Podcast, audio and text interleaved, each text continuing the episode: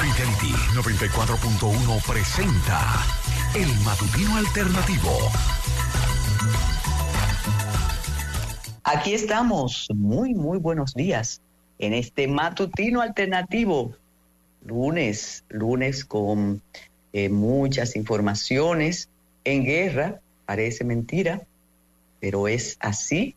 Eh, tenemos, eh, como siempre, la agenda internacional y nacional. Ok, ya, ya José, perfecto. Entonces, entonces hoy, hoy tenemos efemérides que recuerdan muchas cosas importantes. Faltan 83 días para el año 2024. En el, las efemérides nacionales, un día como hoy, nació en Santo Domingo Jacobo Masruta Azar en el 1934, quien ocupó la vicepresidencia de la República Dominicana en el periodo 1978-82, eh, que encabezó el presidente Antonio Guzmán, y el suicidio en el palacio del presidente lo hizo completar el mandato presidencial por 45 días. El embajador dominicano en Colombia, un día como hoy, Joaquín Balaguer, Balaguer informa a las distintas embajadas lo que ha ocurrido en relación a Haití y el llamado corte.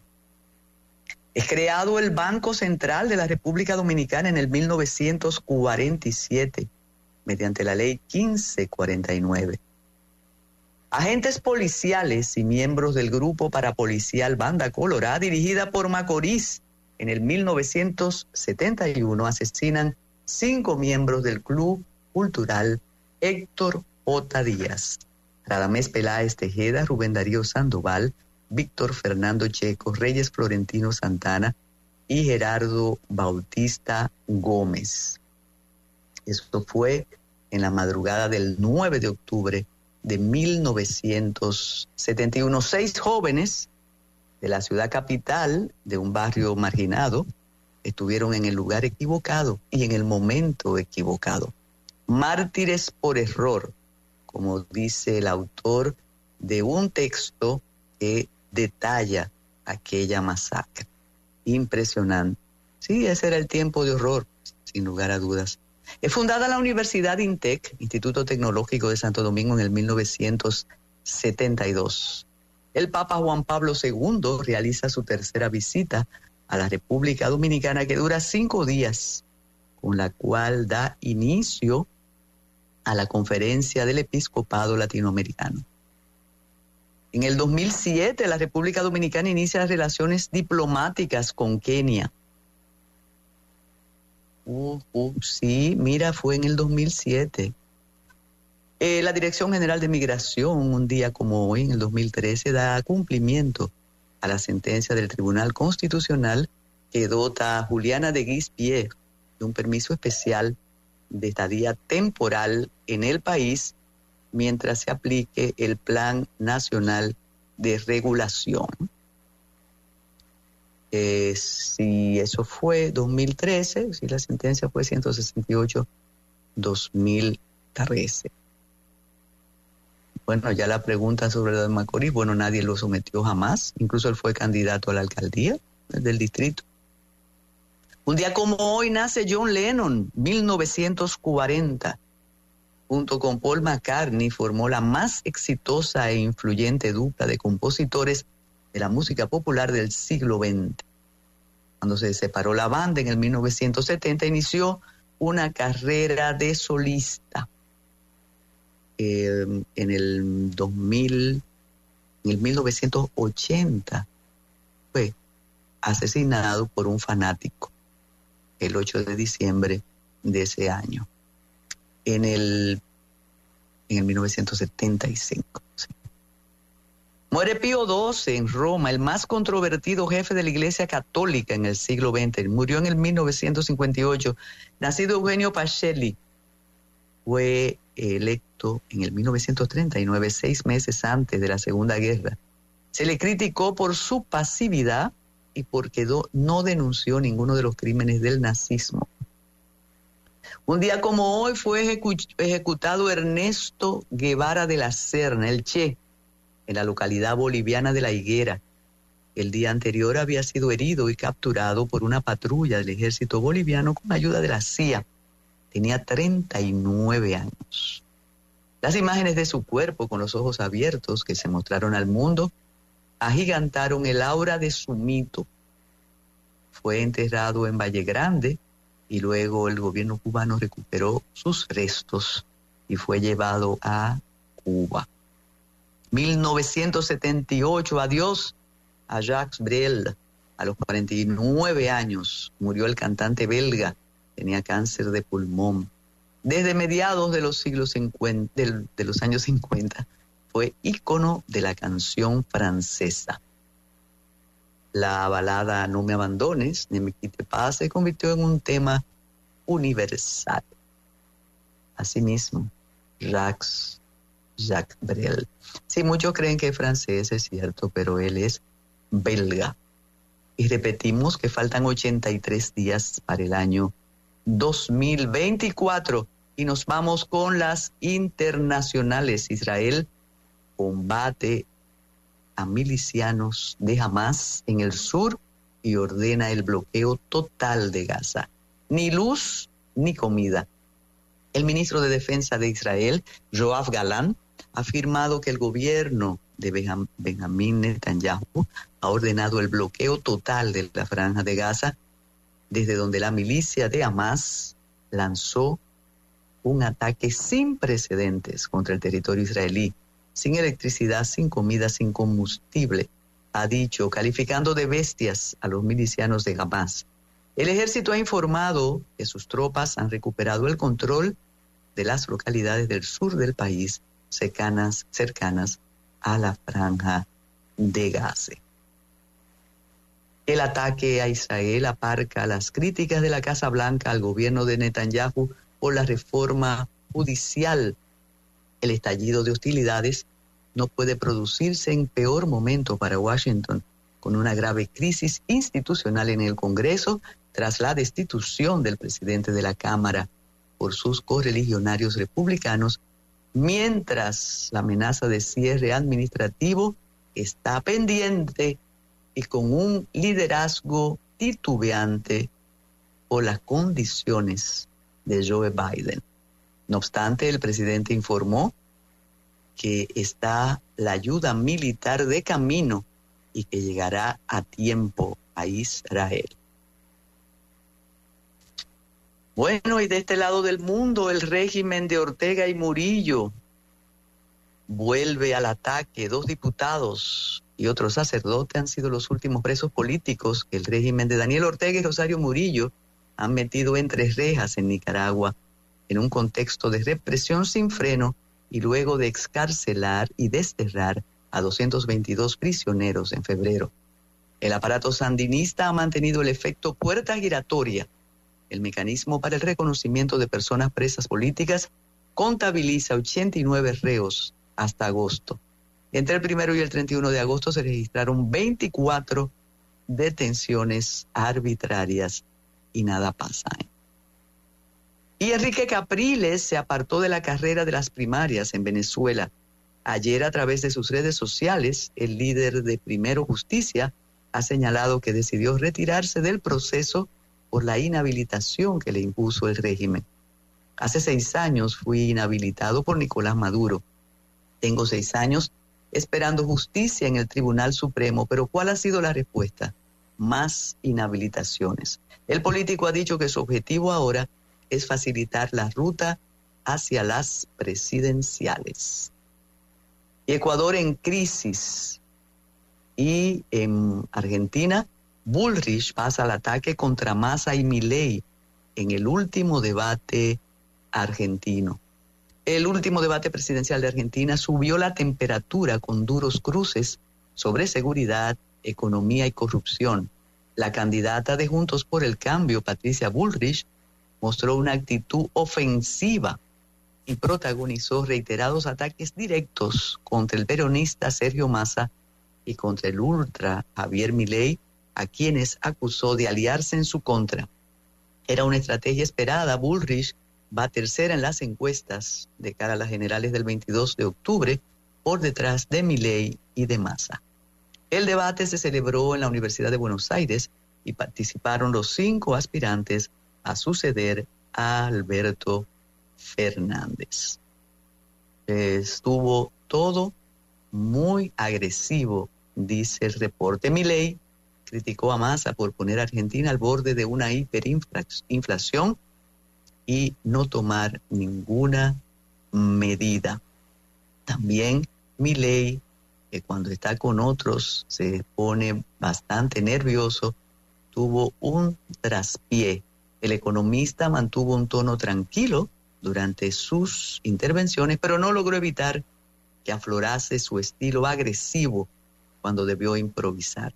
Tenés a todos los chorros de más en las listas, lo tenés a Barrio Nuevo. ¿Crees que vas a cambiar algo con tantos chorros adentro de tus listas? Así agredió. Tienes un montón de gente en las listas, en las listas de los ladrones. Y entonces eso cambió cambió el estilo que había intentado mantener durante el debate, pero que no está en su naturaleza. Bueno, y por aquí los haitianos intentaron cerrar ayer con blogs la frontera de Dajabón ante el rumor que circula y extiende en la comunidad haitiana de Juana Méndez referente a que la República Dominicana abrirá la frontera hoy habitantes llegaron ayer hasta el puente fronterizo con un camión cargado de bloques dispuesto a construir un muro. La información empezó a circular luego del anuncio hecho por el presidente Luis Abinader de flexibilizar las medidas gubernamentales que dieron curso al cierre de fronteras. La Policía Nacional y Fronteriza de Haití tuvo que realizar varios disparos y lanzar bombas para dispersar a la multitud. Por otra parte, la agencia EFE publicó que los haitianos prefieren ignorar las consecuencias del cierre fronterizo y además se, apegan al contrabando, y aquí lo hemos dicho desde hace varias semanas, que el, el contrabando es la forma de vencer el bloqueo, pero nada pasa. Es así. Lo que no entiendo por qué querían eh, cerrar ese paso. ¿Y quién le provee esos materiales a los haitianos? Eh? Y el diputado por la romana, Pedro Botello, aparece en el expediente de la operación Búho como representante de Gabriel Santana Borsilea, uno de los principales imputados en el caso de fraude, falsificación de identidad y asociación de malhechores, investigado por el Ministerio Público. Botello, que figura dos veces en el documento ocupó un apartamento en el condominio Mar Azul en Malecon Center, cuyo inmueble fue comprado por Gabriel Santana con un certificado de depósito a plazo fijo de la cooperativa de Herrera. De acuerdo con el expediente, una persona de nombre Félix Rafael Hernández Casado compró el apartamento en el 2019 para abrir un centro de salud mental. Casado enfrentó dificultades y decidió venderlo la oferta le llegó a Gabriel Santana, quien quiso comprar varias de las propiedades de Hernández, así como una embarcación. El precio total fue 1.165,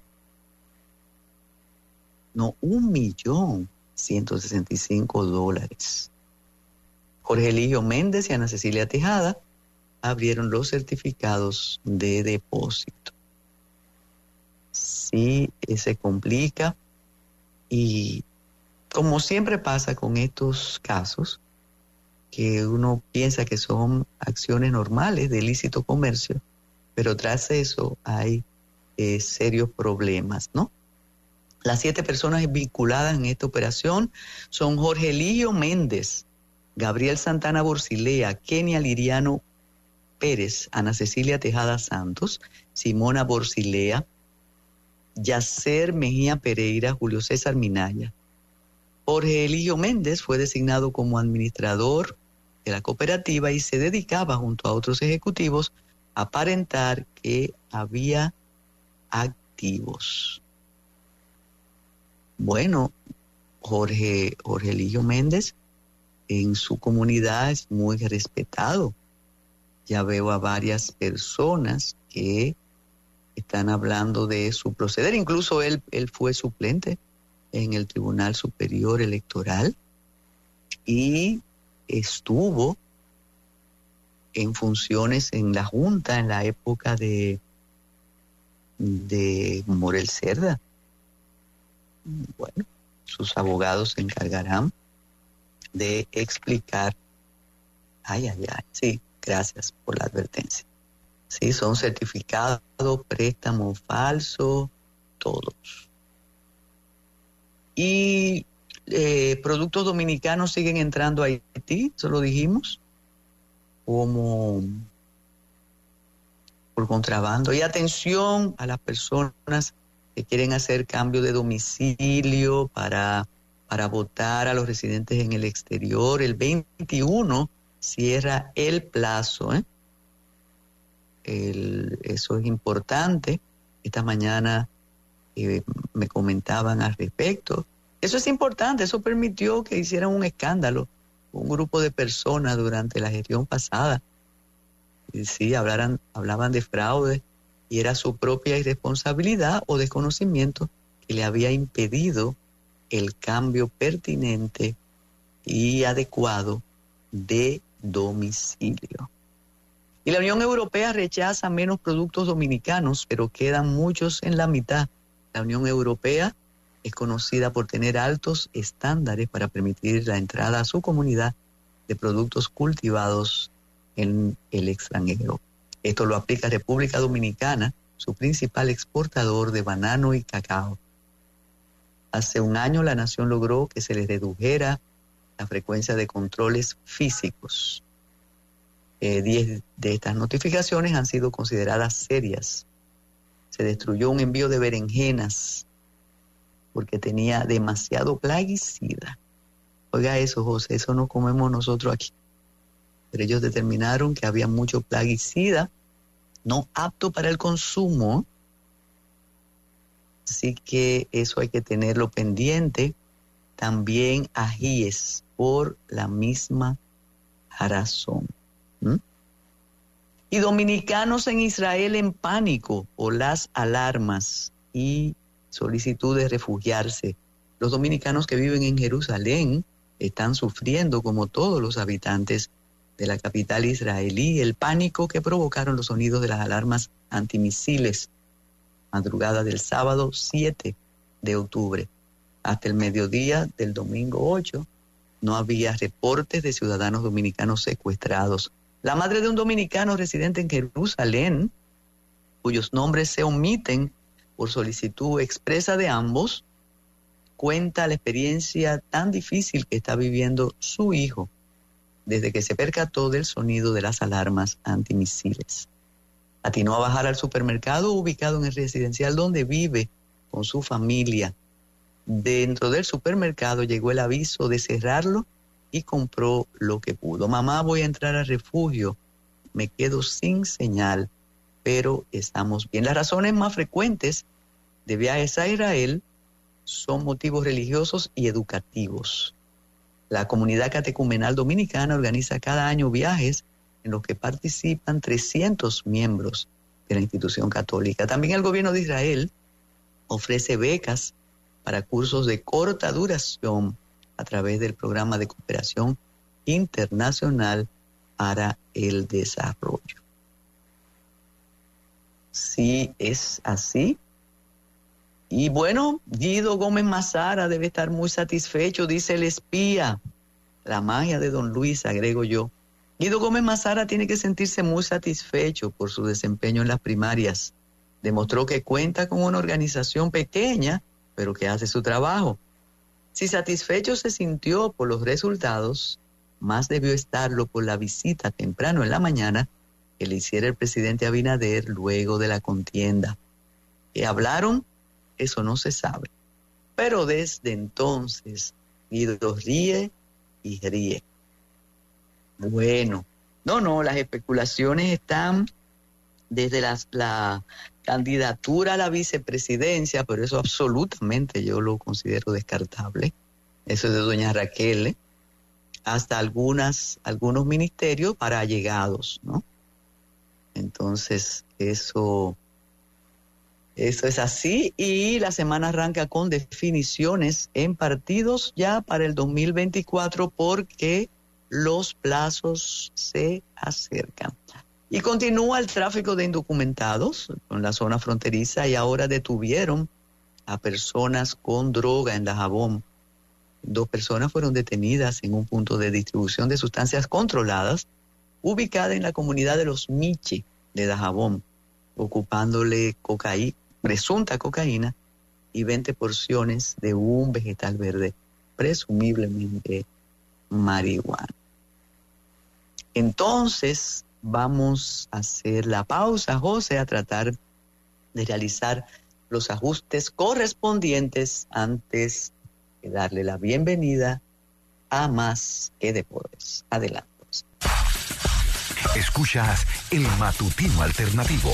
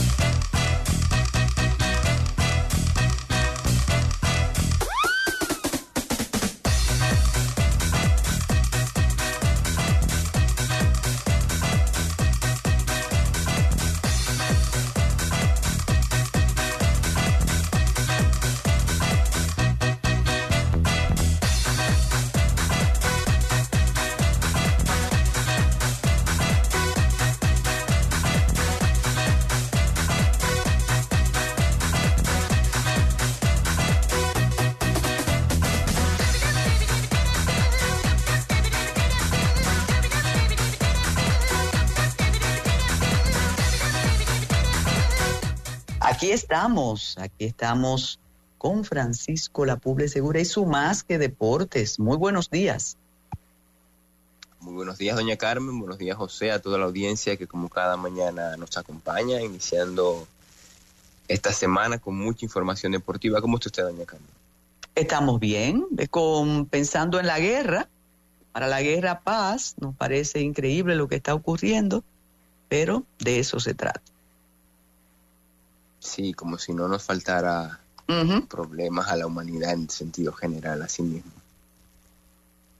Creo que es algo que en algún punto hay que buscar el camino a la negociación en todo. Yo creo que en el conflicto eh, de Ucrania, en la frontera dominicana, me parece que el ser humano ha llegado a un nivel de desarrollo tal que hablar de guerra es hablar de un posible exterminio de, la raza humana, tal como eh, se habla, porque estamos eh, ante situaciones que en cualquier momento eh, se puede detonar situaciones que la historia incluso jamás ha visto. Y hay que tener mucho cuidado con todo y, la vía es la negociación. Lamentablemente eh, la guerra cada, cada día que pasa y cada año que, eh, digamos de vigencia de la, humanidad me parece un gran absurdo. Francisco, lo peor de todo esto, y nos pasa aquí y pasa en el resto del mundo, y lo, lo hemos comentado en otras situaciones, es que no hay mediadores. Realmente, no hay mediadores, no sabemos quién pueda hacer esto. Eh, cuando la pandemia decíamos lo mismo, luego ahora eh, con Ucrania y Rusia, los organismos internacionales están debilitados y desacreditados. El Papa de alguna manera era una figura de, arbitraje, de control, de respeto. Es una situación eh, casi finisecular o apocalíptica estando en el 2023, ¿no? Es que en esta altura del juego, doña Carmen, la creencia y los pilares de, la creencia del ser humano están en juego. Estamos en una época complicada. ¿A quién se le cree? ¿En quién se confía? Eh, no, nos cuesta eso. Exacto, y, la violencia. Y cuando tú ves, eh, esta mañana veía un reportaje que decía que Gaza es el campo de concentración más grande eh, del planeta. Entonces tú ves que desde ese campo de concentración ocurren los ataques. Eh, no sé, es una situación de desconcierto. Sí, total. Así mismo es. Y yo creo que... Y vendrán además la, los radicalismos, con quién estás, eh, si pones la bandera de Israel, eres tal cosa, si pones la Palestina también quienes no entienden el origen de esto pueden cometer errores eh, terribles al analizar la situación, eh, pero eso, eso tenemos. Sí, sí, y si nos vamos al, conflicto eh, israelí-palestino, me parece que hoy lo que detona todo es precisamente el radicalismo que en ambos lados representa a un pueblo y a otro, y ese es el problema. Yo creo que conversando con un judío o conversando con un palestino, usted puede encontrar razones justas en cada una de las causas, pero eh, el sionismo de un lado y eh, el radicalismo de Hamas en de otro complica la jugada, Claro que sí. Claro que sí. Y cuando no se, no se solucionan o no se han trabajado esos problemas, y viene una situación de la magnitud de esta, entonces es sin duda el radicalismo aflora con más fuerza que nunca. Sí, claro, es caldo de cultivo para que se siga esparciendo. Mientras tanto, vamos a hablar de deportes. Sí, doña Carmen, porque en el béisbol de las grandes ligas estamos en plenas series divisionales. Ayer dos partidos. En el primero de ellos, el equipo de los vigilantes de Texas derrotó 11 carreras por 8 a los Orioles de Baltimore, dos partidos en Baltimore que terminan con un resultado positivo para el equipo de los vigilantes que ahora descansa para viajar a su casa y tratar de definir la serie. Recordar que son series al mejor de cinco partidos, con lo cual el ah, resultado ya en Texas con victoria para los vigilantes sería una eh, completa barrida.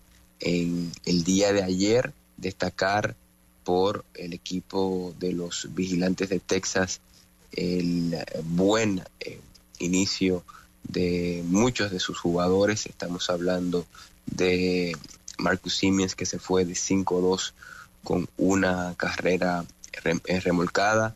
Haroldi García también de 5-2 con una empujada, pero la figura fue el bateador designado Mitch Garber, quien en el día de ayer se fue de 6-2 y eh, remolcó cinco carreras. Garber eh, remolcó cinco carreras al compás de honrón, de sencillo. Eh, es de verdad que pudo ser el protagonista del día de ayer. Los Orioles de Baltimore están contra las cuerdas con esa con ese resultado y con la serie ya casi a punto de mate por el equipo de los vigilantes. En el segundo partido, un juegazo en la noche, en Houston los mellizos derrotaron seis carreras por dos a los Astros para empatar la serie en ese encuentro duelo de lanzadores latinoamericanos.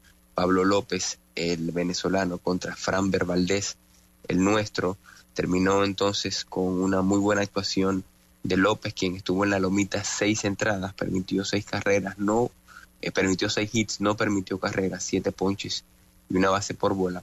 Framberg no le fue bien, cuatro y un tercio de entrada, siete hits, cinco carreras, cinco ponches y tres boletos. El protagonista de la jornada de ayer fue sin duda el puertorriqueño Carlos Correa de los Mellizos de Minnesota contra su ex equipo, lo castigó a los Astros. De 4-13 fue el Boricua con tres carreras empujadas. La serie entonces va empatada a Minnesota, un partido por equipo, una serie interesantísima yo creo que los mellizos después de lo que vimos en esa serie de Wildcard contra los azulejos de Toronto eh, tienen eh, mucho que demostrar y parece, parecen ser una de las eh, principales sorpresas en esta postemporada. Hoy, a partir de las 6 de la tarde, inician los partidos de series divisionales en el día de hoy con los juegos de la Liga Nacional. A las 6 de la tarde los Phillies estarán en Atlanta. Ya ganaron el primer partido en el Truist Field un equipo de los Phillies que el año pasado también despachó a los Bravos, que eran los favoritos. Este año también los Bravos son los grandes favoritos, el equipo con mejor récord en, la temporada regular. Pero eh, Bryce Harper eh, y ese equipo de Filadelfia sabe jugar postemporada. Hoy va Max Fryer contra Zach Wheeler. Veremos qué nos depara ese capítulo número 2 de la serie. En el segundo partido a las 9 es el segundo encuentro entre los Diamondbacks de Arizona y los Dodgers de Los Ángeles. En el primer partido, doña Carmen, el equipo de Arizona volvió a repetirle a Clayton Kershaw la pesadilla de la postemporada, una noche que Clayton Kershaw, un lanzador salón de la fama seguro de una vez se retire, tuvo sencillamente la peor salida no solamente de la postemporada, sino de toda su carrera. Y el equipo de Arizona entonces terminó llevándose el encuentro. Lidera la serie un eh, partido a cero. A las 9 y 7 entonces estará enfrentándose Zach, Gallen, el abridor de los Diamondbacks de Arizona, contra el, lanzador Bobby Miller de los Dodgers de Los Ángeles. Esa es la actividad en el béisbol de las grandes ligas, un béisbol de las grandes ligas que está muy interesante y que claro, en postemporada siempre hay eh, mucho que rescatar.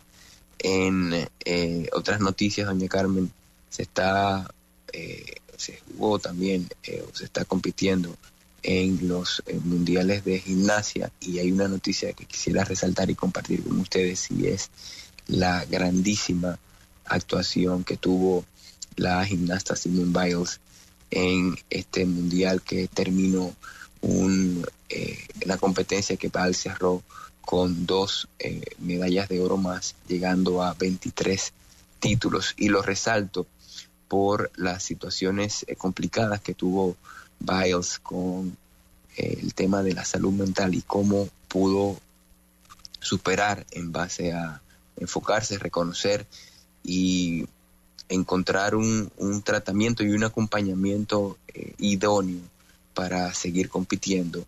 La estrella estadounidense entonces pudo resurgir y conquistó ayer su tercera y de inmediato la cuarta medalla de oro mundial en la modalidad de gimnasia artística en eh, los mundiales de gimnasia, coronándose ya sobre la barra de equilibrio y el piso de manera doña Carmen, avasallante en el último día de competición. En Bélgica, de verdad que el equipo de los Estados Unidos, ella liderando, fue eh, el gran protagonista de estos mundiales y qué bueno que estas historias eh, se retomen y tengan esos finales felices que en el deporte tanto emociona.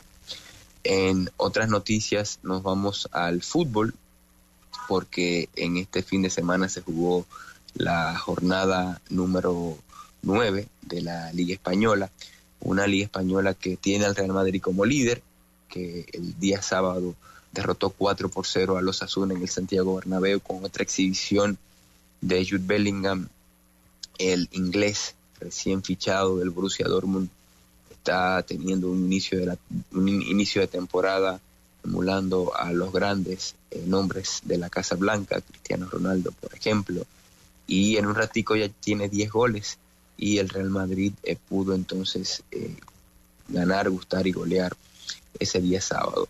El Atlético de Madrid derrotó 2 por 1 a la Real Sociedad, sigue en competencia el, el gana el derby y vuelve entonces a ganar este partido importantísimo ante un equipo de Champions duro, el equipo de Iván, la Real Sociedad. El Fútbol Club Barcelona se le complicaron las cosas ayer en Granada, perdía dos eh, goles por cero, pero pudo remontar con goles de eh, Lamin Yamal, el joven hispano marroquí, y de Sergi Roberto. Lamin Yamal entonces con ese gol rompe un récord y es nada más y nada menos de convertirse en el goleador más joven en toda la historia de la liga en anotar un gol. Estamos hablando que el Amin Yamal es un jovencito que apenas tiene 16 años de edad y todo el futuro por delante está, claro que sí, en el primer equipo del Fútbol Club Barcelona con la confianza que le da su entrenador. Así que así las cosas, terminado la terminada la jornada número 9 eh, en España, tiene el Real Madrid en primer lugar con 24 puntos, cerquita a dos puntos el Girona, que ganó su compromiso en el fin de semana también. Tercer lugar, el Fútbol Club Barcelona con 21 y en cuarto, el Atlético de Madrid con 19. Esos son los primeros puestos en el campeonato de, de España de primera división un fútbol que eh, tiene eh, mucha atención, sobre todo como siempre hablamos de la Liga Española en la República Dominicana. Y nos quedamos en República Dominicana porque el Cibao Fútbol Club fue contundente y se clasificó en casa a su tercera final consecutiva, derrotó al equipo de Puerto Plata dos goles por cero, había ganado en la ida 3-0 y eh, de esa manera entonces selló su pase a la final de la Liga Dominicana de Fútbol. Más temprano se dio un resultado histórico, la victoria 2 a 1 de Moca en casa frente al Club Atlético Pantoja, lo que le permitió entonces al equipo mocano clasificarse por primera vez a la gran final de la Liga Dominicana de Fútbol en su historia. Creo que será una final eh, que a la liga le va a hacer mucho bien, porque estamos hablando de una final de LDF entre Cibao Fútbol Club y Moca, entre esos dos grandes eh, equipos y sobre todo un Moca que tiene un presente futbolístico importante eh, por las, los resultados conseguidos en las competencias internacionales y ahora llegando a esta gran final. Creo que la ciudad, que es eh, la capital del fútbol de la República Dominicana, eh, tendrá un marco de público grande en eh, esta, esta final para decidir el campeón de nuestra liga de fútbol profesional. Cibao Pantoja, entonces la final, Cibao Moca, perdón, entonces la final de este 2023, de esta liga 2023 del fútbol profesional de la República Dominicana. En otras noticias vamos a hablar de Fórmula 1 porque Max Verstappen se coronó este fin de semana por tercera vez como campeón del mundo. El neerlandés se impone nuevamente en la Fórmula 1, en el circuito de Lusail, ahí donde está ese estadio mítico donde se jugó la final del pasado Mundial de Fútbol, Max Verstappen revalidó el título de Fórmula 1 y festejó la conquista de su campeonato con otra victoria el domingo imponiéndose en un gran premio de Qatar en el que le sacó una vuelta de ventaja a su compañero Sergio Pérez. El piloto de Red Bull que conquistó el título en sprint disputado el sábado largó desde la pole y paseó rumbo a su eh, triunfo número 14 en esta temporada. Oscar Priastri y Lando Norris quedaron segundo y tercero respectivamente, para un doble podio de McLaren. Así que eh, así las cosas, creo que es el premio a la regularidad de un eh, piloto que está marcando una época en el automovilismo. En otras noticias vamos a cerrar con el baloncesto, un baloncesto que está ahora mismo jugándose el distrital de el torneo Abadina. Mauricio derrotó ayer 83 por 73 al equipo de San Lázaro. Bameso se impuso 65 por 72 al conjunto del Rafael Varias y San Carlos derrotó 84 eh, por 74 eh, al eh, conjunto de, bueno, de, San Lázaro también en esa, esa jornada de la, del baloncesto distrital. Hoy en el baloncesto distrital no hay partidos. En el día de mañana se jugarán eh, los encuentros a partir de las 7. Rafael Varias frente a Mauricio y Huellas del Siglo frente a San Lázaro. El partido de San Lázaro y San Carlos que dije fue el día anterior. Los encuentros ayer fueron, bueno, Bamesios y Varias, que le dije el resultado, y ese Mauricio San Lázaro que terminó con victoria del equipo de Villajuana. El torneo continúa entonces hasta el próximo día 11 en esta ronda de eliminación y ya luego entonces estaríamos hablando de las eh, finales de este torneo 2023 de nuestro baloncesto profesional.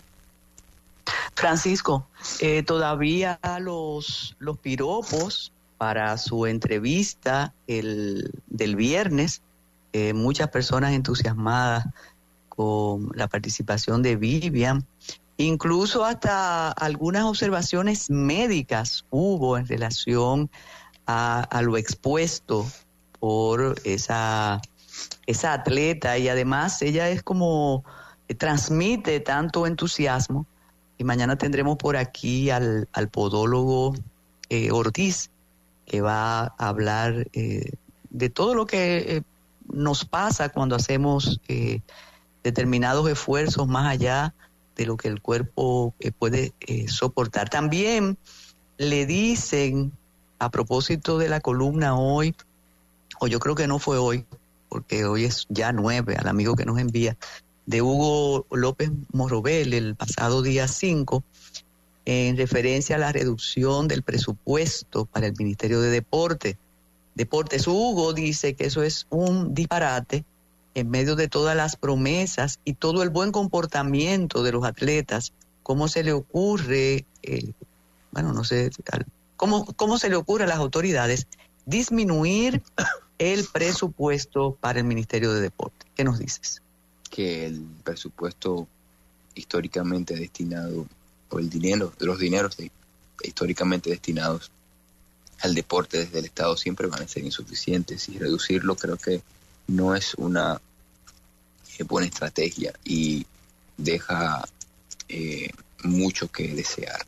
A propósito de eh, los maratones, a propósito de la entrevista del viernes, que de verdad que la disfrutamos todos, ayer doña Carmen se corrió uno de los seis grandes maratones del calendario del running y el resultado que se dio fue uno muy importante porque Kelvin Kidbun estableció un nuevo récord en el maratón de Chicago. El keniata rompió el récord mundial masculino de maratón, eh, convirtiéndose en la primera persona en establecer eh, la marca de 2 horas 35 segundos, batiendo a su compatriota Eliud Kipchoge, el gran Kipchoge, quien estableció, el, tenía el récord en dos horas, un minuto, 35 segundos pasadas las dos horas.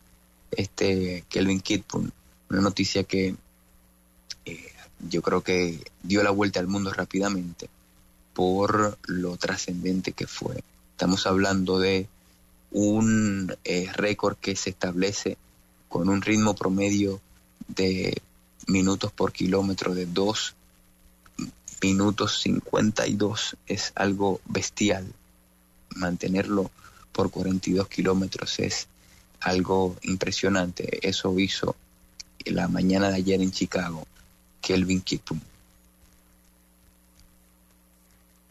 Bueno, pues eh, hay muchas preguntas, pero ustedes esa no la, no la vamos a, hacer porque ya es como parte de la broma eh, beisbolística. Vamos a esperar que comience el partido. No, ¿Ah? adelante, adelante, compártala.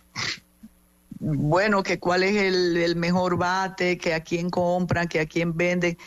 Yo creo una sugerencia para el entusiasmo, como usted dice y lo comparte, el entusiasmo que produce el béisbol entre todos nosotros.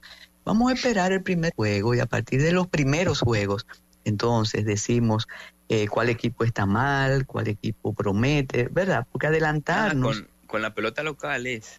Es eso, sí. Es, usted sabe, eso está lleno ya de, de insinuaciones y de cuerdas. No, es que los equipos, doña Carmen, se están reforzando muy bien, todos los días anuncian un refuerzo nuevo.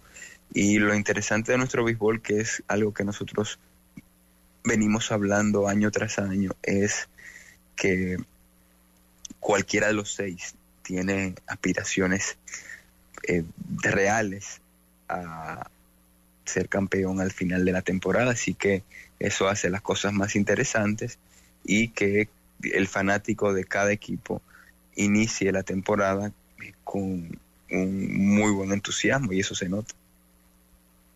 Ah, pues ese, ese es el asunto aquí. Play, que esperamos el play ball, dice, sí, es, verdad.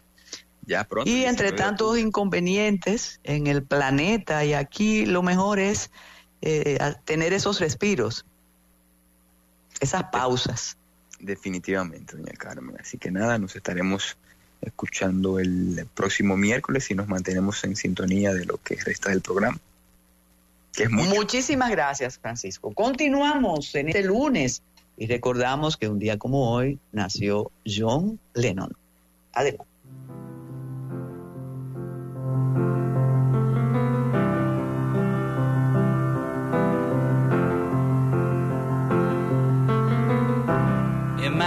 there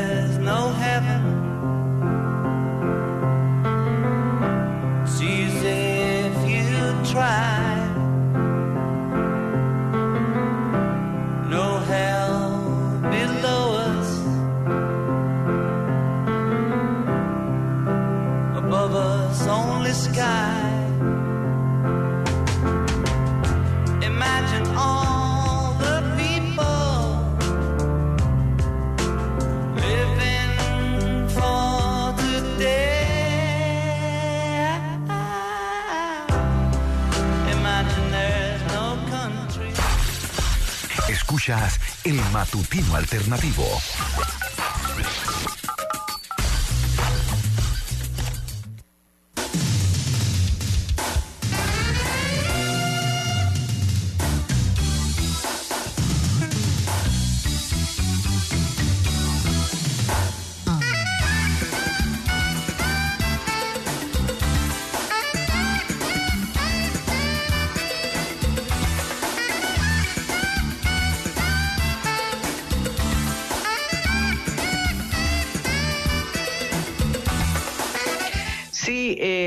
La de último, de último minuto, aunque los últimos minutos ahora son segundos porque la información vuelve y vuelve, es que ya la destrucción de Gaza está en, en curso.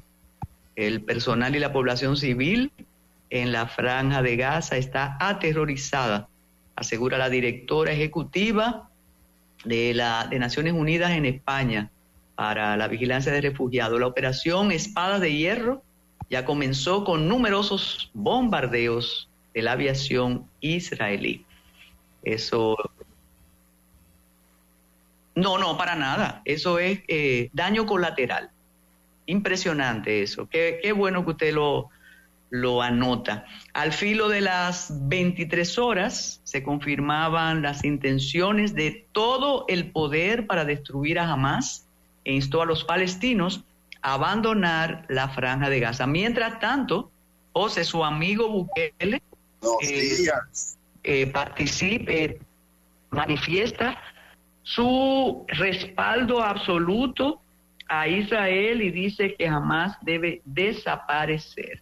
Claro, Salvador no tiene tanques ni nada para sumarse, pero pidió que esas bestias salvajes que no representan a los palestinos sean destruidas. Por ahí asoma J.C. Malón en tiempo de guerra y usted tiene un feriado por allá, yo no, no lo teníamos aquí en la agenda y le apuntamos algo, Malón.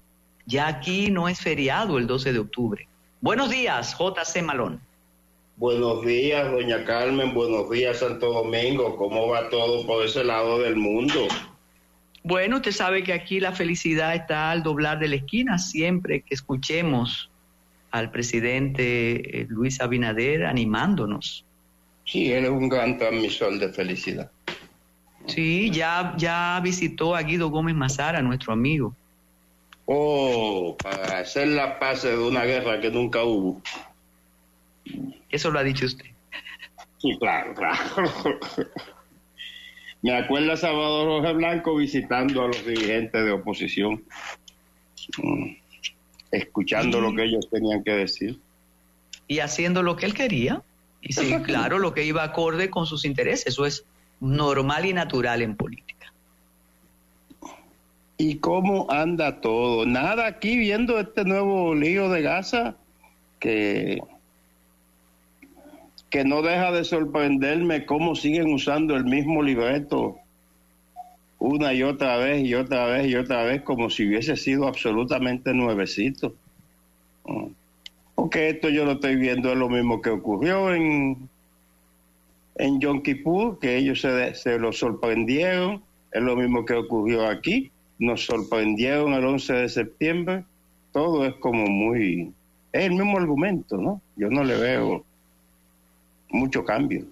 Bueno, como decía José Plasencia, muriendo los civiles que nada tienen que ver con el asunto, y casualmente a propósito de la película Golda, uno revive eh, parte de los antecedentes pero hay algo, hay algo que me llama la atención de su columna hoy, y como cuando nos manipulan a todos en el universo, en el planeta, igual que aquí en lo local, uno no tiene ese minuto para reflexionar, pero así como el 11 de septiembre sorprendió a los, a los equipos fabulosos, estupendos de espionaje, a veces uno le cuesta entender cómo el Mossad no se enteró de esto. Malón, de verdad, eso, eso espanta.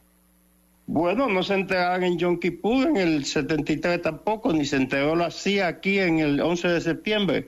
Pero al final yo lo que os invito, amados hermanos y hermanas, a que veáis quién sale ganando al final. Ese fue el que armó el lío. Porque no es verdad que yo la voy a coger a usted a los echados y le voy a dar un pecozón y le voy a caer encima y después usted se va a levantar y me va a aplastar. No, no, no, no.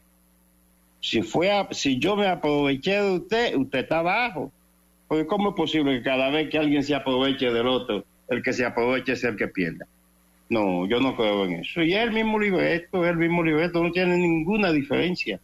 Con el 9 de septiembre, 11 de septiembre, ya estamos claros hay gente que tiene teoría muy elaborada de que en realidad esos aviones fueron hackeados, secuestrados y manejados a control remoto como si fueran drones. Tenemos la tecnología para eso. Es cierto, no es un invento de ciencia ficción. La tecnología está. Si el piloto se pone malo y el copiloto también, la torre de control puede tomar el control de esa aeronave y aterrizarla con seguridad en el próximo aeropuerto. Eso no es un invento de la ciencia ficción. So, eh, la historia de que estos tipos vinieron y estudiaron aviación, estos tipos estaban estudiando cómo pilotar una Cessna. Entre pilotar una, aprender a pilotar una Cessna y coger un pájaro de eso, 747, y, y, y, y, pilotarlo con, con con el cuidado y la minuciosidad con la que esos aviones se metían en ese edificio. Eso no es cualquiera que lo hace, no. Eh, y al final, como yo le digo, ahí muy bien 4.5 millones de personas se gastaron 8 trillones de dólares y al final quien salió ganando fue Bush. Y, en cuestiones de simple policía, si usted es la principal, eh, eh, usted no, no vamos a personalizarlo, pero usted lo sabe por su experiencia. Un razonamiento policial simple. ¿Quién gana con la muerte de esta persona? Fulano de tal, ese es el primer sospechoso. Entonces, ¿quiénes han salido ganando con estos conflictos? Esos son los principales sospechosos. Y desde, pero desde luego el impacto es increíble, ¿no? El impacto de que, wow. Y, se, la gente se pasa unos días temblando y cuando viene a recapacitar ya, el golpe está dado y justifica todo lo que se vaya a hacer de ahora en adelante. Mira algo, eh, mira algo en Malón. Eh, comentaba con Francisco Lapuble hace minutos que esto ocurre cuando no hay, eh, cuando los organismos internacionales están inermes. ¿eh? O sea, aquí pensar en que Naciones Unidas puede ser eh, determinante en este conflicto es una quimera. Del mismo modo, hasta la influencia arbitral, espiritual y política que hace décadas tenía el Vaticano, tampoco existe. De modo que estamos expuestos a una catástrofe porque no hay mediadores, ni la hay aquí en el país para nuestros conflictos, ni la hay en el planeta. No, no hay, porque estamos llegando al fin de algo. Mm. Y, algo que yo he estado observando, eh, doña Carmen, usted se ha fijado lo que está pasando en Suecia. En Suecia, la policía sueca, que conoce palmo a palmo ese paisito de 10 millones de habitantes, la policía se retiró de las calles porque no puede controlar las pandillas. El primer ministro tiró el ejército a la calle. Y la oposición, mira, esto está ocurriendo en Suecia. Hay problemas de pandillas en Holanda y en España. Y la oposición de Kenia dice que no, que no manden su policía a Haití que esta gente no conoce Haití. Esta gente mandan el ejército a Somalia en el 2011 y murió muchísima gente. Y al final lo que hicieron los guardias fue que monopolizaran el tráfico de carbón ilegal y eso fue lo que ellos fueron a hacer. Entonces, yo creo que debemos llegar a un punto de avenencia en el que estemos de acuerdo que si usted agarra un abogado en Kenia, un abogado en, en Estocolmo, uno en Santo Domingo y otro en Haití. En par de horas los tipos están hablando el mismo idioma, porque todos los abogados de todas partes del mundo son los mismos marrulleros.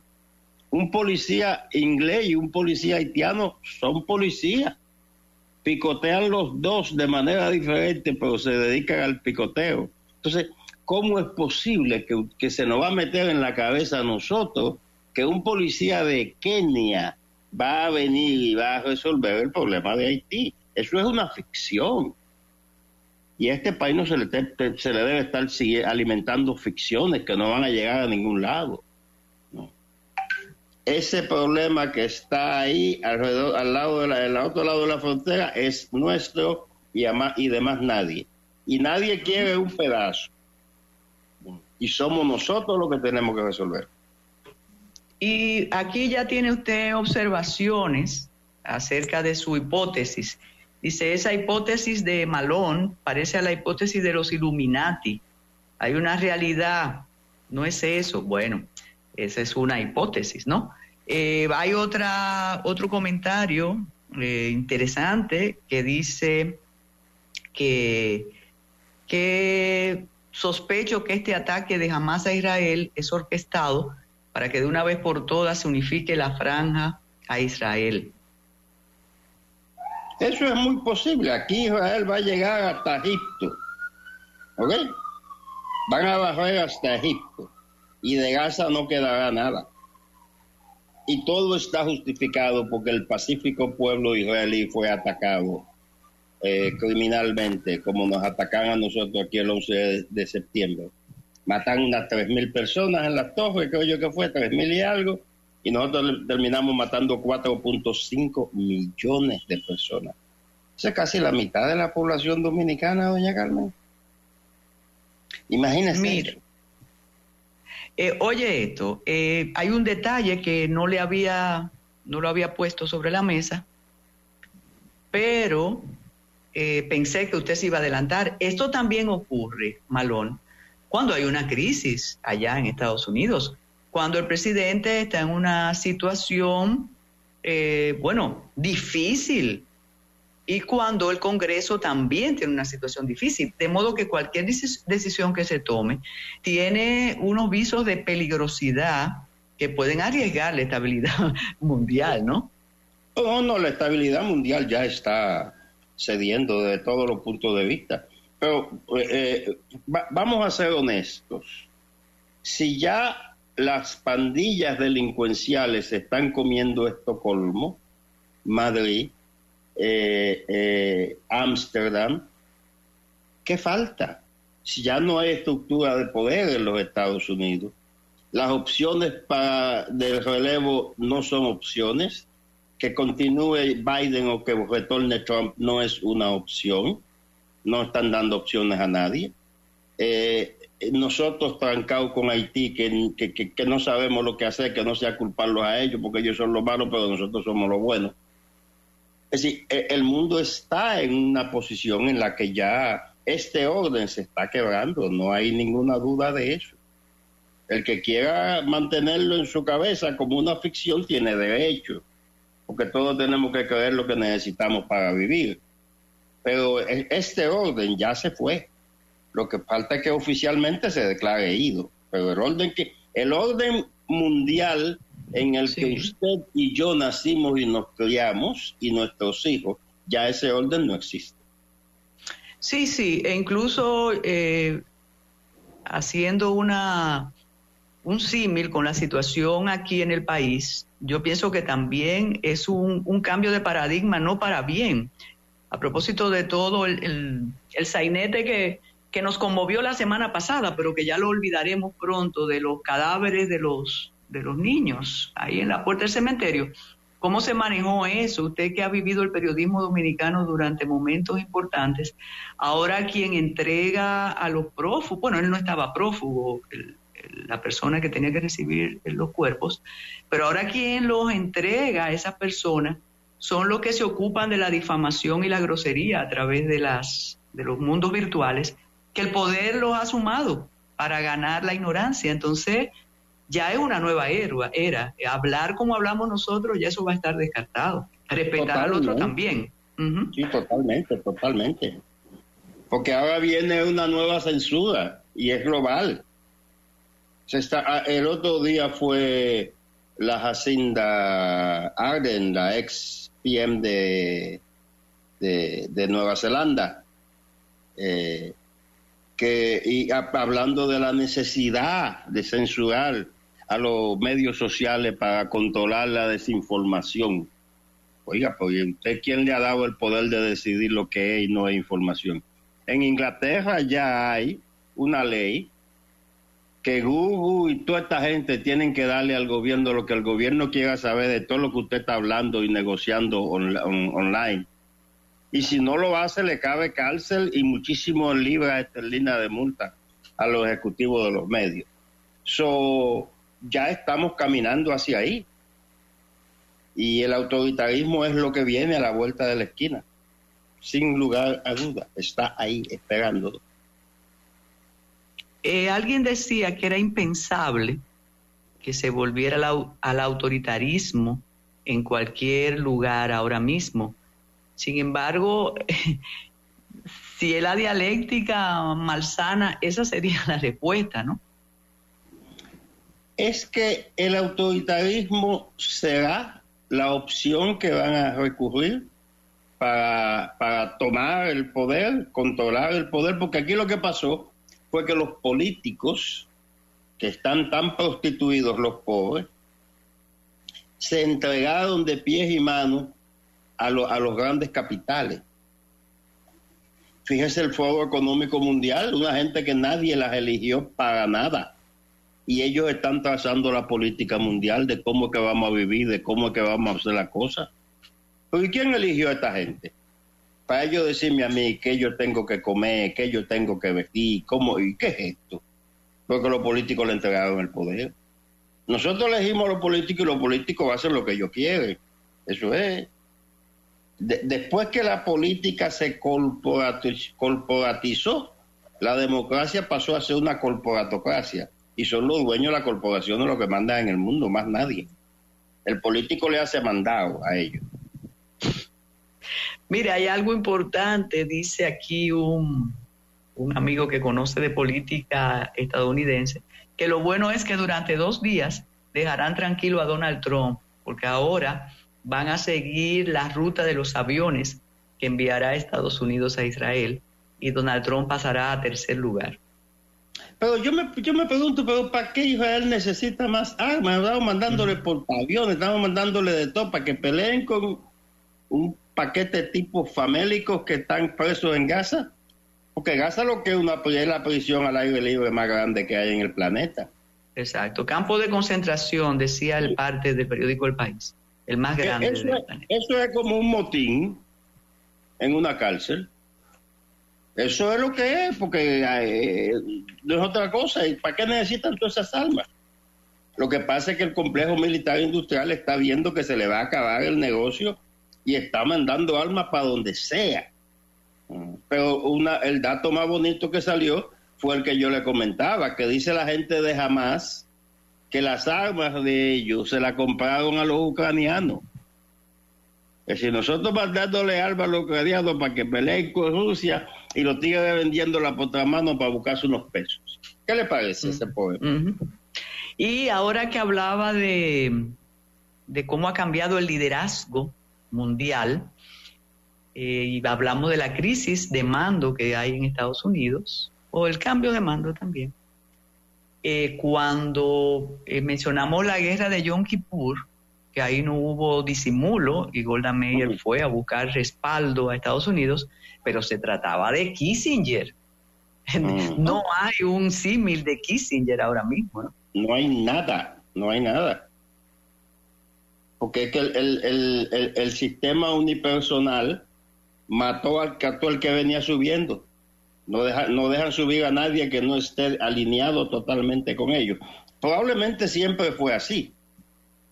Probablemente nuestro Balaguer fue un gran adelantado que después de mí nada, ni siquiera el diluvio. Bueno, que casualmente hoy se cumple aniversario de la matanza de los jóvenes en el club Héctor J. Díaz y yo recordaba que la banda tenía como liderazgo principal a Macorís, que después fue candidato a la alcaldía del distrito. ¿Mm? Ajá, ajá. Mi compueblano, Ramón Pérez Martínez. Como si nada hubiera pasado. No, y que él volvió y él fue el que construyó el Expreso Quinto Centenario y todo eso multifamiliares que están en, eh, toda, esa construcción la hizo él. Claro. él, se fue del país, estudió, porque es un hombre muy brillante, ¿no? Vamos, a, vamos a ser honestos.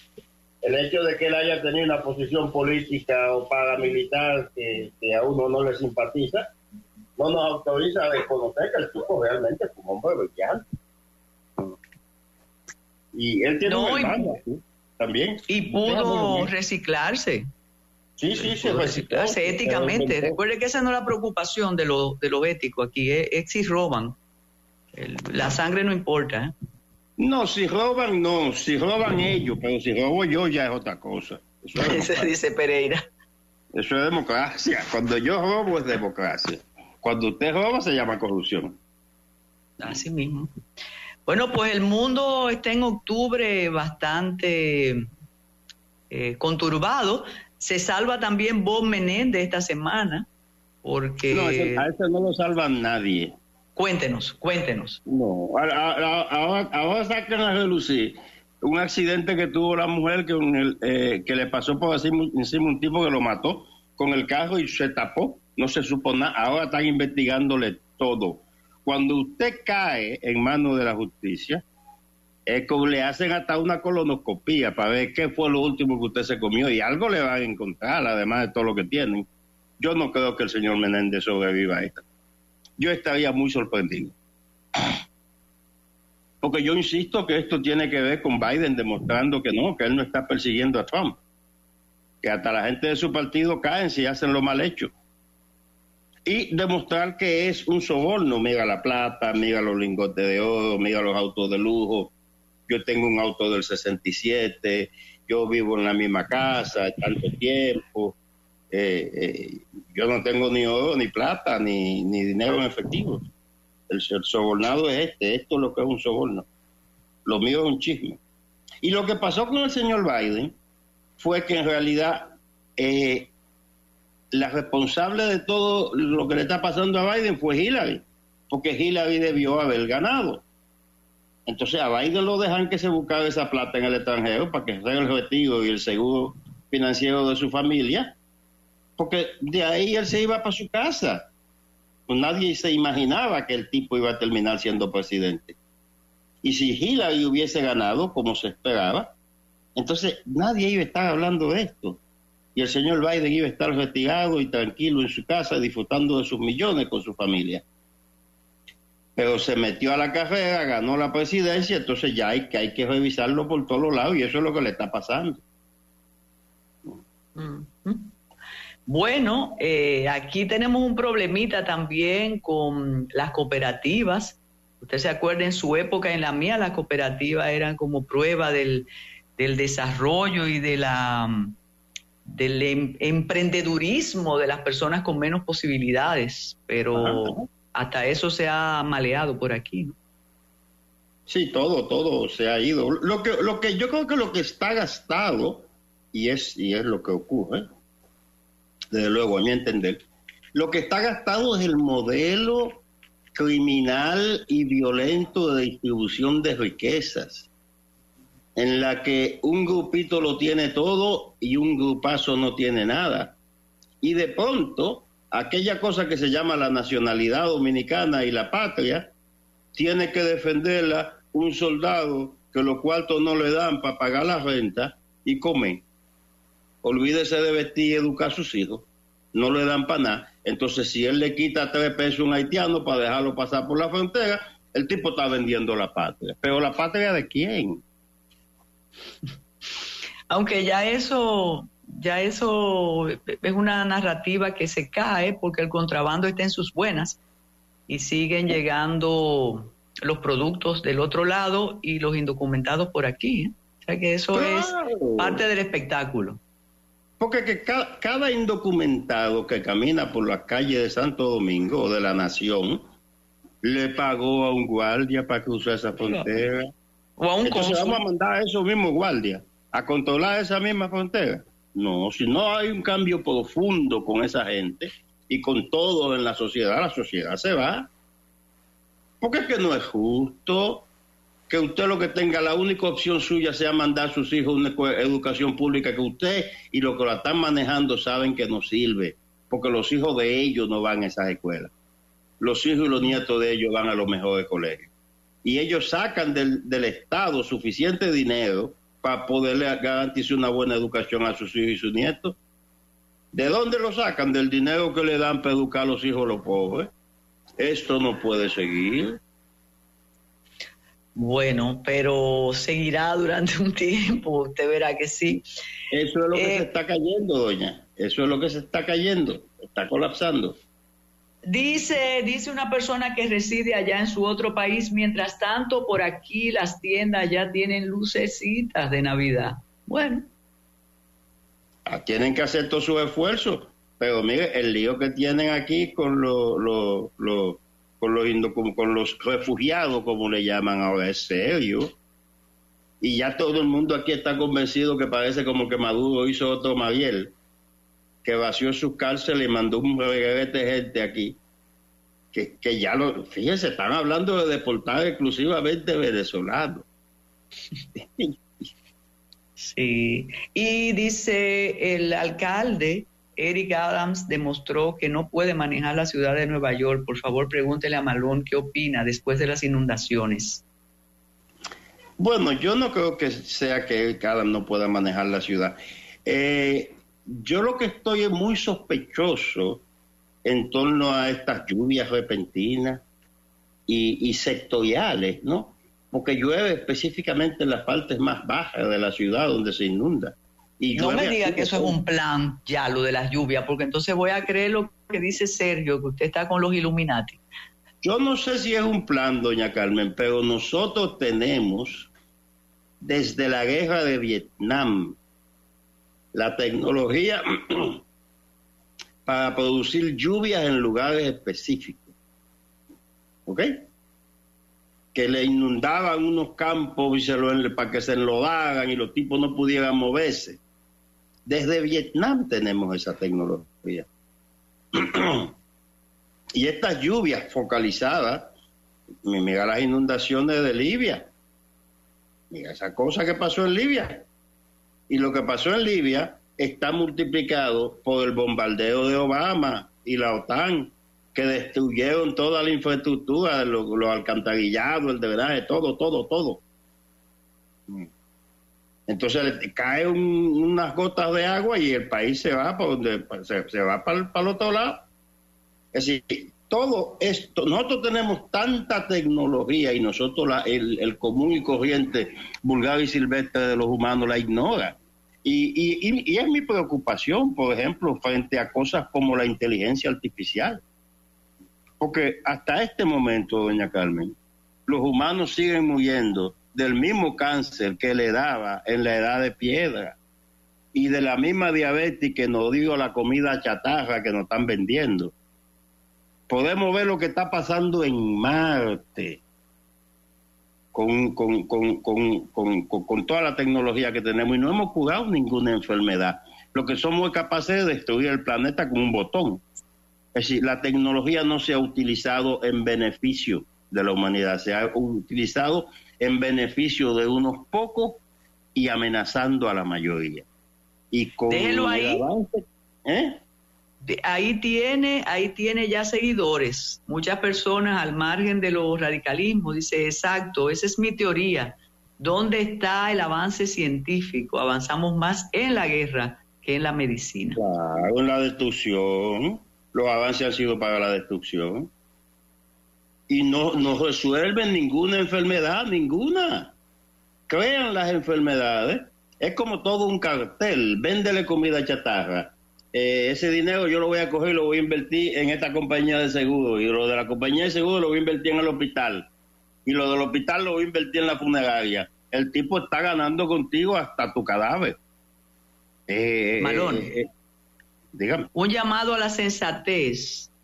preguntan aquí que si las inundaciones del 4 de noviembre también obedecen a esa teoría de la conspiración.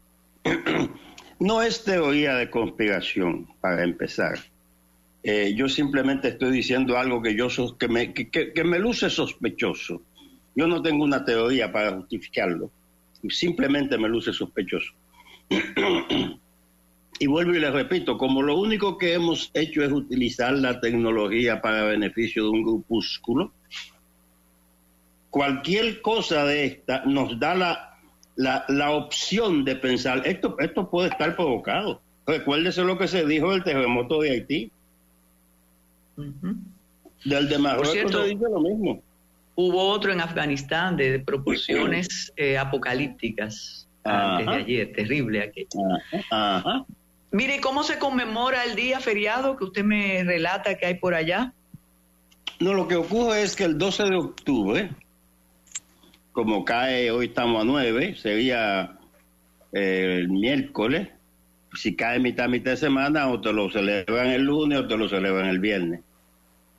Eso es. Y la ley es que las escuelas están cerradas y qué sé yo. Pues lo despachamos, seguimos aquí, que tenga buen inicio de semana, disfrute su feriado, muchacho. Cruce ahí, tómese un café en el nombre, en nombre del matutino alternativo. Aquí estoy, aquí estoy tomándomelo en casa, compartiéndolo con el matutino. Lo que pasa es que usted no, no le hace caso ni a lo que yo le ofrezco. Le estoy ofreciendo café y usted me está poniendo a hablar mal de la gente. Gracias, Malón. Y aquí vamos a hacer algo. Gracias. Aquí vamos a hacer algunas puntualizaciones acerca de lo ocurrido en la cooperativa de Herrera.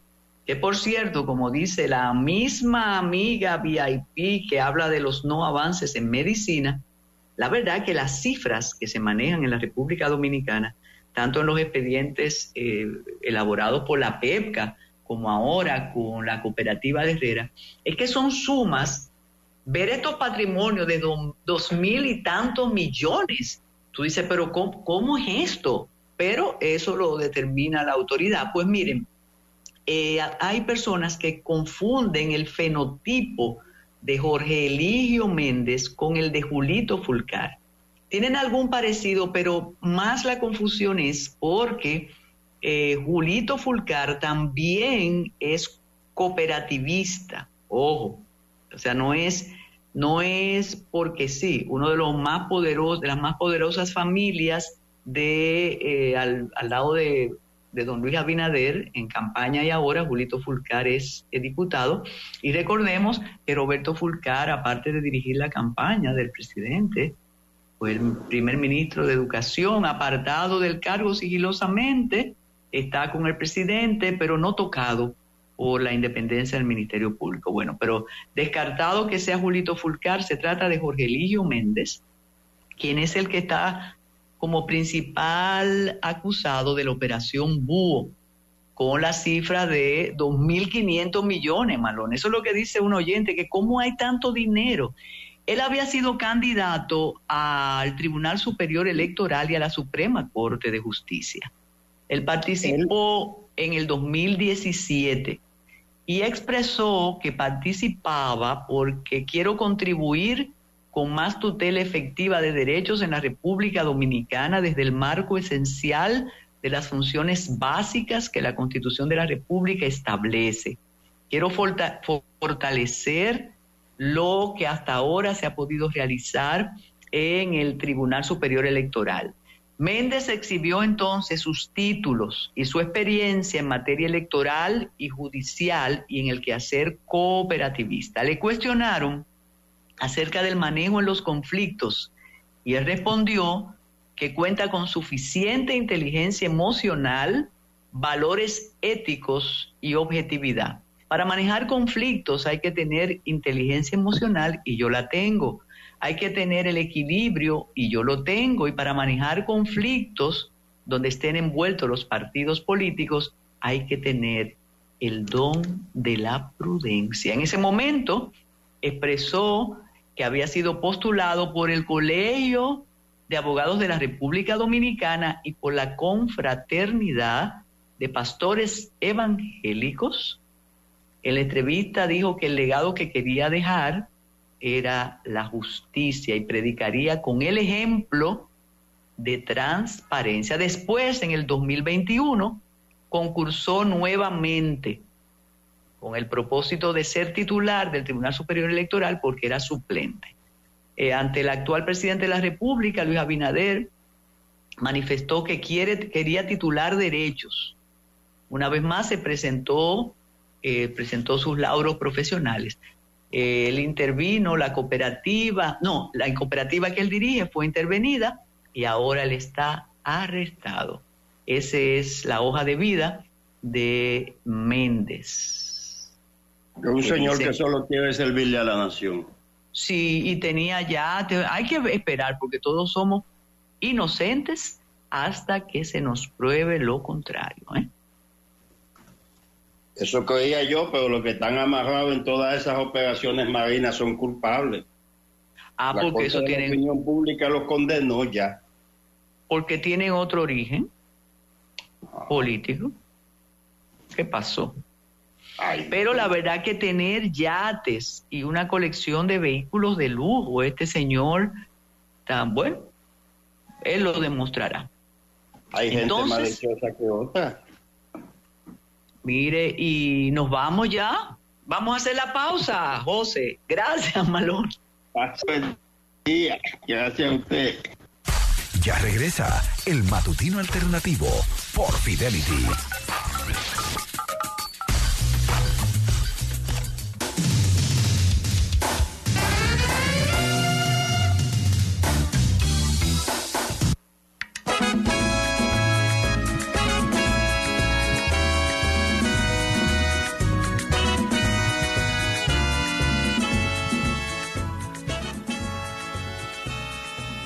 Estamos tan mal.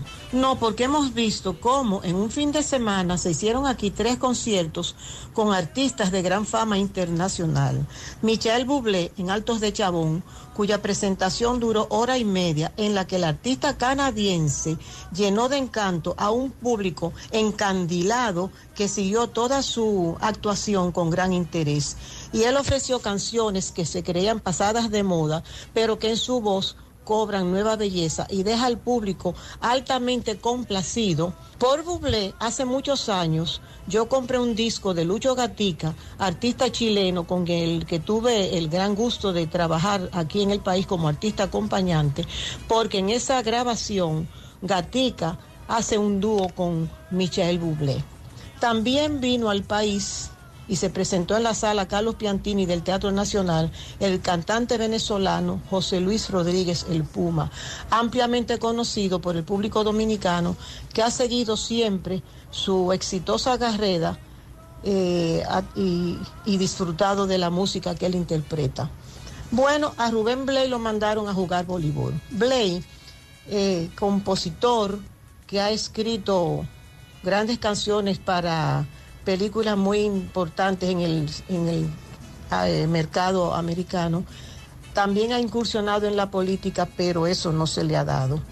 En su presentación en el pabellón de Bolívar, él rindió un homenaje a artistas dominicanos que ya han partido y llenó de emoción al público presente al presentar las imágenes de esos eh, exponentes del arte nuestro en una pantalla gigante. Bueno, que todo sea por el bien del arte y la cultura. Ah, porque ahora también viene el cantante mexicano Emmanuel y el inglés Elton John. Que siga el arte y, que siga avanzando la cultura para el bien de nuestro país. Síguenos en las redes sociales y suscríbete a nuestro canal de YouTube. Recuerda que el matutino alternativo no es otro más, es diferente. Escuchas el matutino alternativo.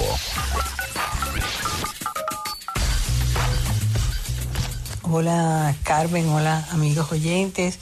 Les estoy hablando desde Seattle, Washington, donde hemos estado participando en, el, un evento de chocolates en el Northwest eh, Chocolate Festival que se celebra cada año aquí, que es una feria relativamente pequeña, pero muy especializada en el tema del bean bar, de ese producto de chocolate artesanal que está teniendo un auge, un crecimiento en los mercados internacionales, eh, donde claramente se ve como a pesar de que en este segmento se trata de pagarle mejor a los productores, el, origen, las fincas y, y las comunidades de donde viene ese chocolate, ese cacao donde se con el que se hace ese chocolate tiene una, una importancia y donde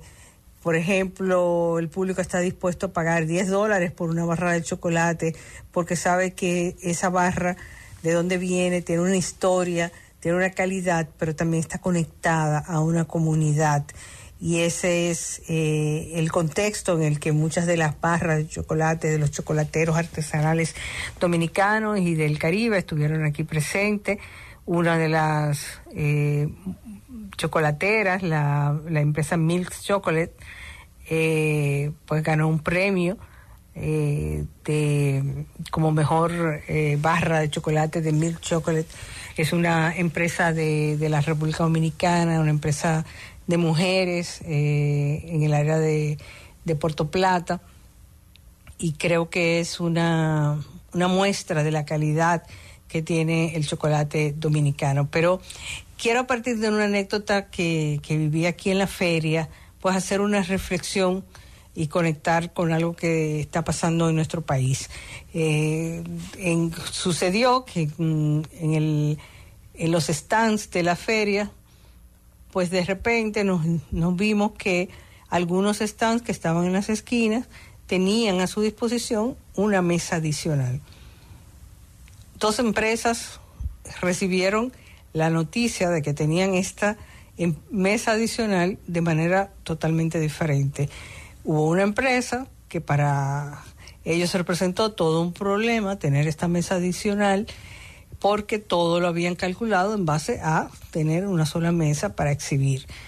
Y simplemente se molestaron porque tenían esta mesa.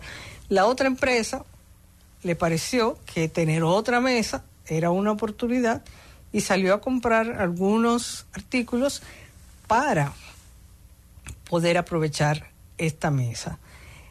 Esa, esa anécdota me parece a mí em, interesante porque muchas veces esas son las eh, la actitud de muchas de las empresas, grandes y pequeñas, ante cualquier sorpresa, buena o mala. Y a veces las sorpresas ser buena o mala y, y, como empresarios tenemos que decidir qué vamos a hacer ante esa realidad, que la podemos ver como una realidad mala, como una realidad buena. O por lo menos un reto que podemos superar de alguna manera. Si una mesa adicional en ese contexto, pues podría ser un problema, pero también, como de hecho lo fue, podía ser una oportunidad simplemente que la empresa no lo veía en ese momento. El caso de que tenemos la, la frontera cerrada a productos dominicanos que ha afectado a muchas empresas que dependían de ese mercado, eh, que es el segundo mercado de exportación de la República Dominicana y a donde van muchos productos que no se pueden tan fácilmente llevar a los mercados, otros mercados grandes que tiene la República Dominicana, como los Estados Unidos, como la Unión Europea, que tienen una serie de requisitos que en este momento muchas de esas empresas que tienen esos productos no pueden cumplir. Una de las soluciones que se está buscando es volver a, ver las alternativas del mercado del Caribe. De hecho, este viernes 13 Pro Dominicana está organizando una rueda de negocios con empresas del Caribe y aquí de nuevo viene el tema. Podemos seguir eh, ese cinismo de las redes eh, y seguir dándole vuelta a los temas o podemos como empresa, y me estoy dirigiendo en este caso a las empresas, decir, bueno, hay una oportunidad de diversificar, abran o no abran la frontera, hay una oportunidad de diversificar mis mercados de exportación, lo voy a aprovechar o no lo voy a aprovechar. Y si usted no exporta Haití como quiera, hay una oportunidad de diversificar su mercado, no importa el mercado que sea. La pandemia nos enseñó que de repente nos podemos quedar sin mercado o hay elementos en el que en un determinado mercado se cierra y si no tenemos alternativa entonces tenemos un problema mayor. Aquellos, eh, aquellas empresas, aquellos productos que tienen más de un mercado, pues tienen la oportunidad de disminuir los riesgos o por lo menos eh, eh, tener alternativas que, que se, ofrezcan paliativos a una crisis de mercado que se tenga en determinado momento. No debemos esperar que haya una crisis para salir a buscar mercados porque no necesariamente lo vamos a encontrar. La oportunidad de, entrar en los mercados hay, eh, se requiere una estrategia de consistencia, de persistencia. Nadie que tenga un buen suplidor lo va a cambiar de la noche a la mañana si no tiene ciertas garantías. Y eso nos pasa con el mercado del Caribe, que creemos que pueden ser mercados coyunturales. Bueno, pero si hoy yo vendo tomate, eh, alguien le está supliendo el tomate y no van a cambiar ese suplidor si no saben que yo voy a ser un suplidor confiable de tomate, no porque ahora yo tengo una sobre eh, una disponibilidad en exceso de tomate que necesito coyunturalmente buscarle en mercado, a menos que alguien no esté buscando un tomate, eh, por alguna razón se quedó sin suplidor y lo necesito urgentemente, no va a cambiar simplemente porque tengamos disponibilidad de, de ese producto. Entonces, ¿qué debemos hacer cuando cuando nos están contactando con compradores desde nuestro propio país, aprovecharlo y diversificar ese mercado y, tratar de ampliar el abanico de posibilidades que tenemos de mercado de manera que nosotros estemos en, disminuyamos los riesgos, no dependamos de un solo mercado y realmente podamos eh, entonces tener una capacidad de maniobra como empresa. Podemos ver esta situación del cierre de la frontera eh, como un problema que realmente lo es, pero también como una oportunidad de no seguir dependiendo de los mangos bajitos. Claro, es más fácil exportar si alguien viene en un camión, te lo coge del almacén y se lo lleva. Esa es más fácil. Para el Caribe necesitamos una estrategia, mantenernos y, ser consistente. Entonces necesitamos una acción y una estrategia, pero este tal vez es el momento de tener esa estrategia como, como empresa y también como país, porque hay otras cosas, otras medidas que tal vez haya que también tomar, acuerdos eh, fitosanitarios y muchísimas otras medidas que tal vez hemos dilatado en, en apoyar eh, como gobierno, como entidades eh, de apoyo.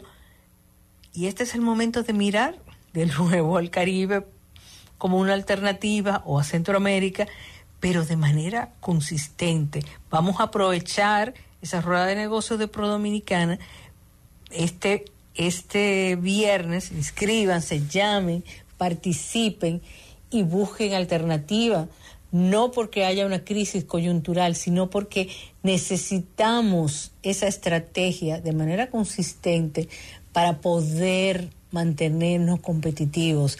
No podemos mantenernos competitivos en base a subsidios. Eso es insostenible.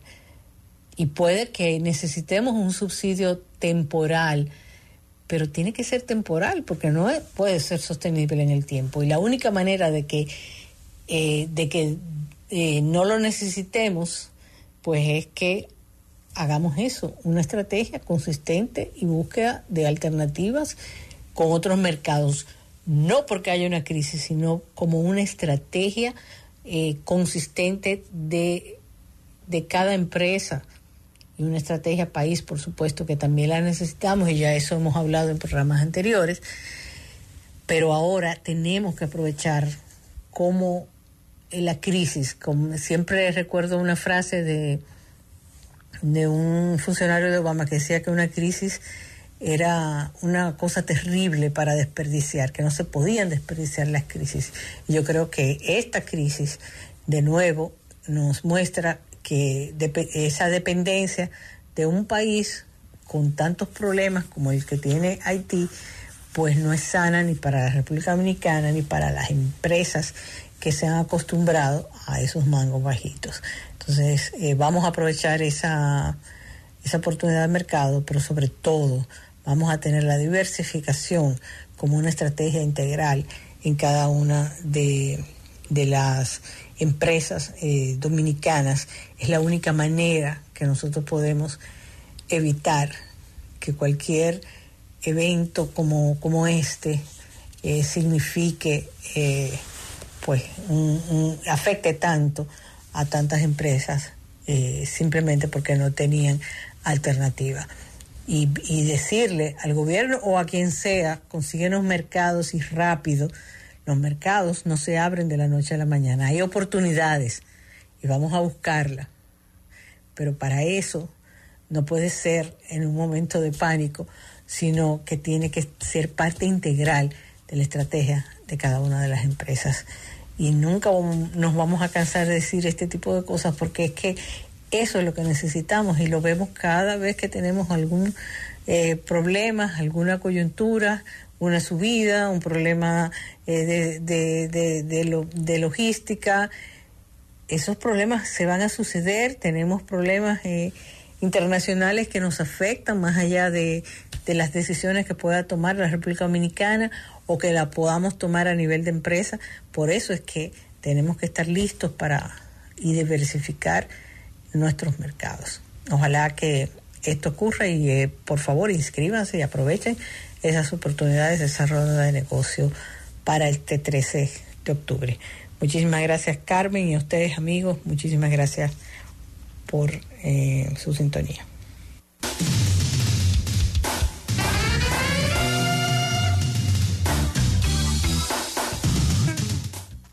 Bueno, y casi terminando, terminando la emisión de hoy, este caluroso 9 de octubre, inicio de semana, eh, dos comentarios importantes. Se espera hoy que hable Manuel Jiménez.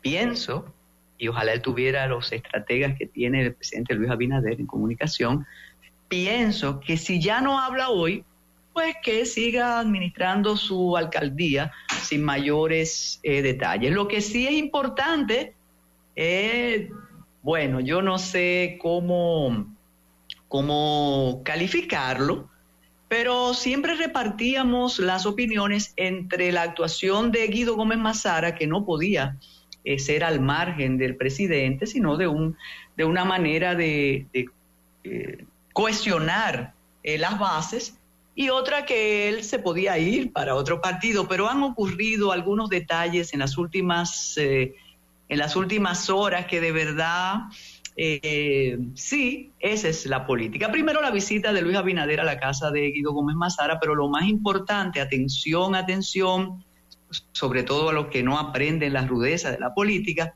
es que el buen amigo Eduardo Sanz Lobatón se presentó de sorpresa a una actividad de Guido Gómez Mazara. Señores, quienes tenemos mucho tiempo en estos menesteres, sabemos cómo son las sorpresas. El director de aduanas se, se apareció de manera sorpresiva en un encuentro que encabezaba Gómez Mazara, donde evaluaba su participación en el pasado proceso. El funcionario fue recibido con aplausos y abrazos. Recordó que su primer empleo como profesional se lo dio Guido Gómez Mazara.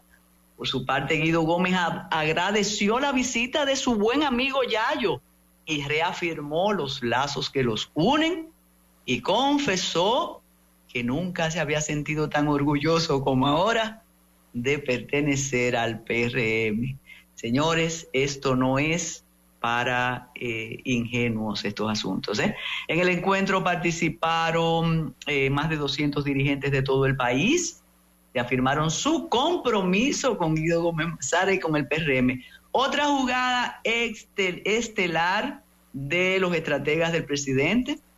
Ahora Guido puede ir a, a buscar el voto en el exterior, el que él tenía para sí, y eh, asignárselo al presidente, al presidente Luis Abinader. Muy buena jugada. Se validó lo que tenía Guido en, en, el, en el partido y ahora eh, Guido va a utilizarlo. Pues sí, ahí lo dejamos con la animación luego de nosotros. Quédense con Fidelity y recuerden acceder a nuestro canal de YouTube. Muchísimas gracias a todos ustedes por estar ahí gracias al público y gracias a los protagonistas del matutino alternativo y paz en el PRM. Hasta mañana. Fidelity 94.1 presentó el matutino alternativo.